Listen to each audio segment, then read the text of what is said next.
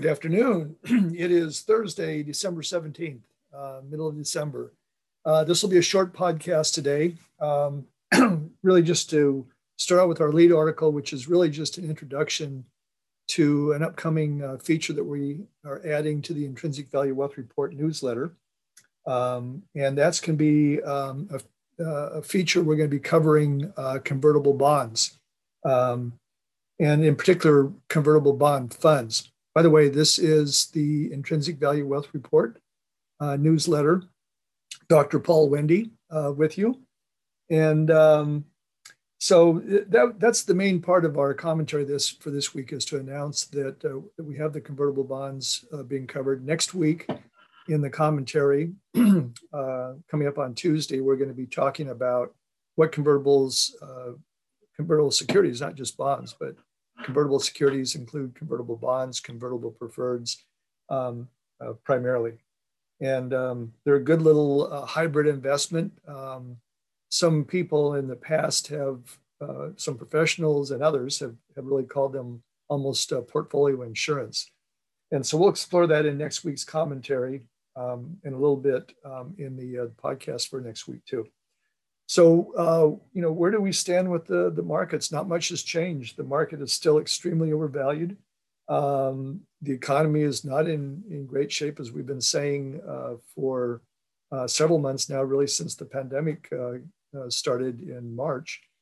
Um, boy, we were in such a strong economy uh, before then, and you know, two to three percent growth. Um, low inflation, lowest unemployment we'd uh, we'd had in 50 years, um, and uh, you know business was doing very well, consumers were doing well, everyone was employed, everyone was happy, and of course that changed dramatically with the with the pandemic, and things um, really haven't substantially improved. We still have a um, uh, a challenged economy, and, and we will for quite some time going forward. So, um, how should we invest? Well, as we've been saying, you know, just stay the course. It's not time to jump back into the market in any big way. Um, if you uh, do have an investment program, just keep that going.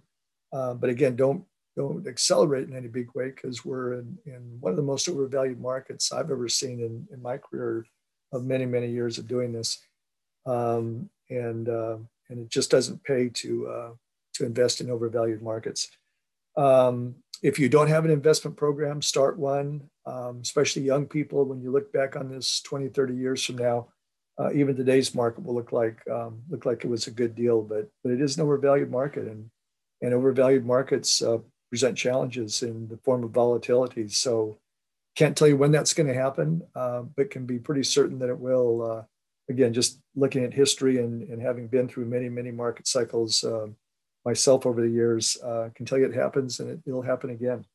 Um, and everything is really teed up, uh, uh, you know, the, the, perfect storm, if you will, um, with uh, with the market valuation and the economy and just the general um, situation. The pandemic is is is in its worst uh, state right now. It's just not getting any better, and so um, uh, it will. We've, we've got vaccines on the horizon, and um, so uh, you know, things will improve on that front anyway. Uh, start improving um, very, very soon here in the next uh, week or two, um, and going into the uh, into the new year. But we're not there yet, um, and uh, so just you know, stay the course. Well, that is it for uh, Thursday, December seventeenth. Um, be safe, be healthy, be well, and we will talk to you next week.